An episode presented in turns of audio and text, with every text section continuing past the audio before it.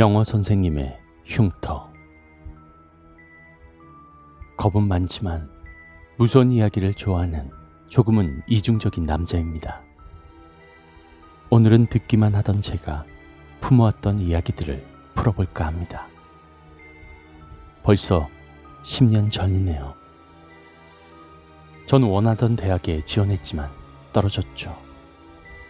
다하고는 붙었지만 저는 그냥 재수를 선택했습니다. 교직 이수가 가능한 학과였는데 미쳤죠. 여태껏 살면서 가장 큰 실수네요. 저는 이런 결과로 재수를 하게 되었고 맨 앞자리에서 열심히 수업을 들었습니다. 제일 앞에 앉아 있다 보면 시야에 가릴 것이 없어서 선생님들 침이 튀기는 입 주변만 보게 되잖아요. 그러다 문득 영어쌤의 턱 밑에 큰 상처가 눈에 띄어 반짝반짝하는 눈망울로 여쭈어 보았죠. 쌤, 질문 있는데요. 그 턱 밑에 왜 그래요? 넘어지셨어요? 수업도 지루하겠다. 애들도 졸고 있겠다. 쌤은 이렇게 20분 넘게 칠판에 그림을 그려가며 무서운 이야기를 시작하게 되었습니다. 우선 상처를 설명하자면 턱 밑엔 크게 찢어진 흉터가 있었습니다. 대충 8에서 10cm 정도? 꽤 큰 상처죠. 뭐 우락부락한 외형의 남자니까 다행이죠. 여자쌤이었으면 어후. 이제부터 학원쌤을 애봉이라고 부르겠습니다. 사실 애봉인 제가 키우는 조금 덜 떨어진 고양인데 영어쌤께는 비밀입니다. 애봉이가 9살이었을 때 아버지의 여름 휴가를 맞아 강원도 산골에 있는 작은 아버지네 집으로 놀러 가게 되었죠. 그곳엔 한 살 터울인 형과 누나가 있어서 애봉이도 다소 들뜬 기분을 감출 수가 없었습니다. 그 당시 작은 아버지네 집은 산을 하나 넘어야 되는 산 윗마을에 있었습니다. 물론 30년도 더 전이기 때문에 울퉁불퉁한 비포장 도로는 말할 것도 없었죠. 간략하게 그려보자면 이런 식이었습니다. 작은 아버지 집을 가기 위해 공동묘지가 있는 산을 1시간 이상 올라가야 갈 수 있는 구조였죠.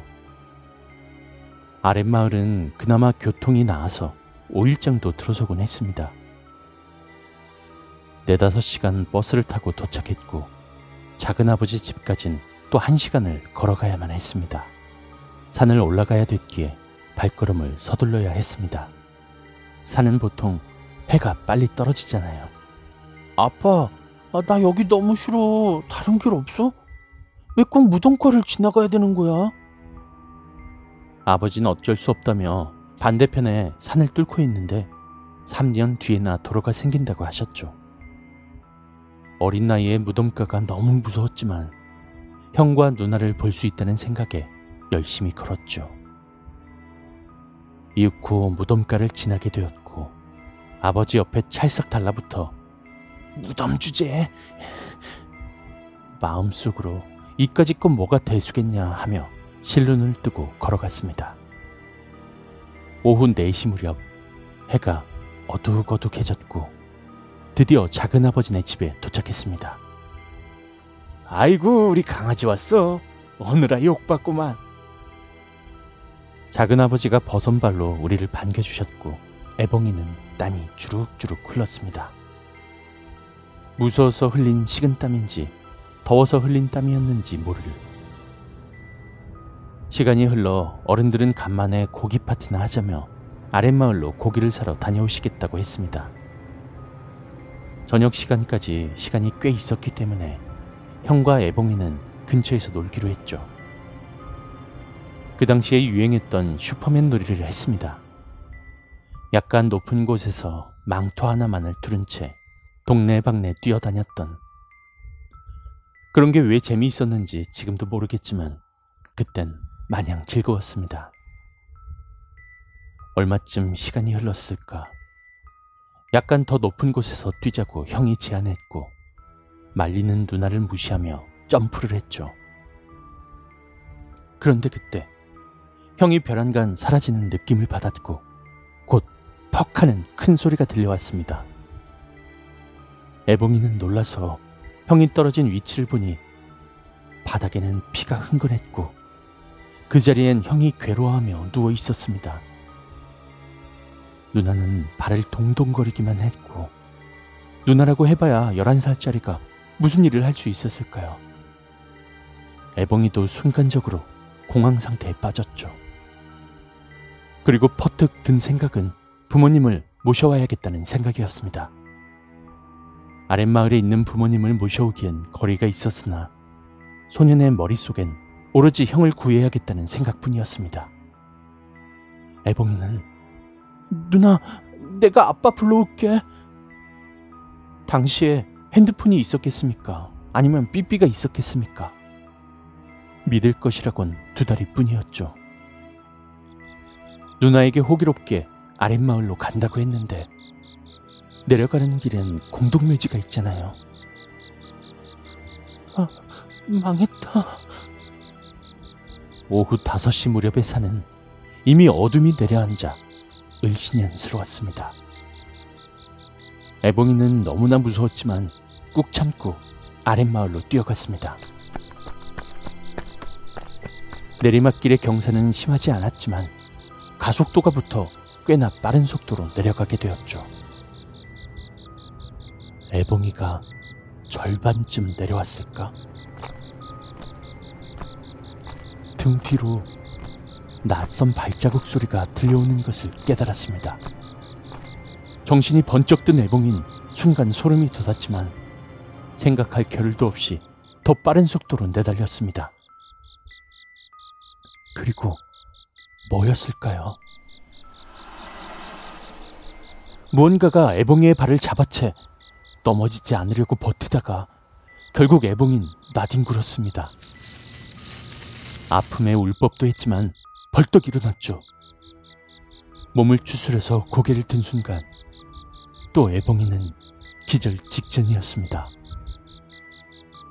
눈앞엔 누구의 묘인지 모를 비석과 거대한 무덤이 있었던 것이죠.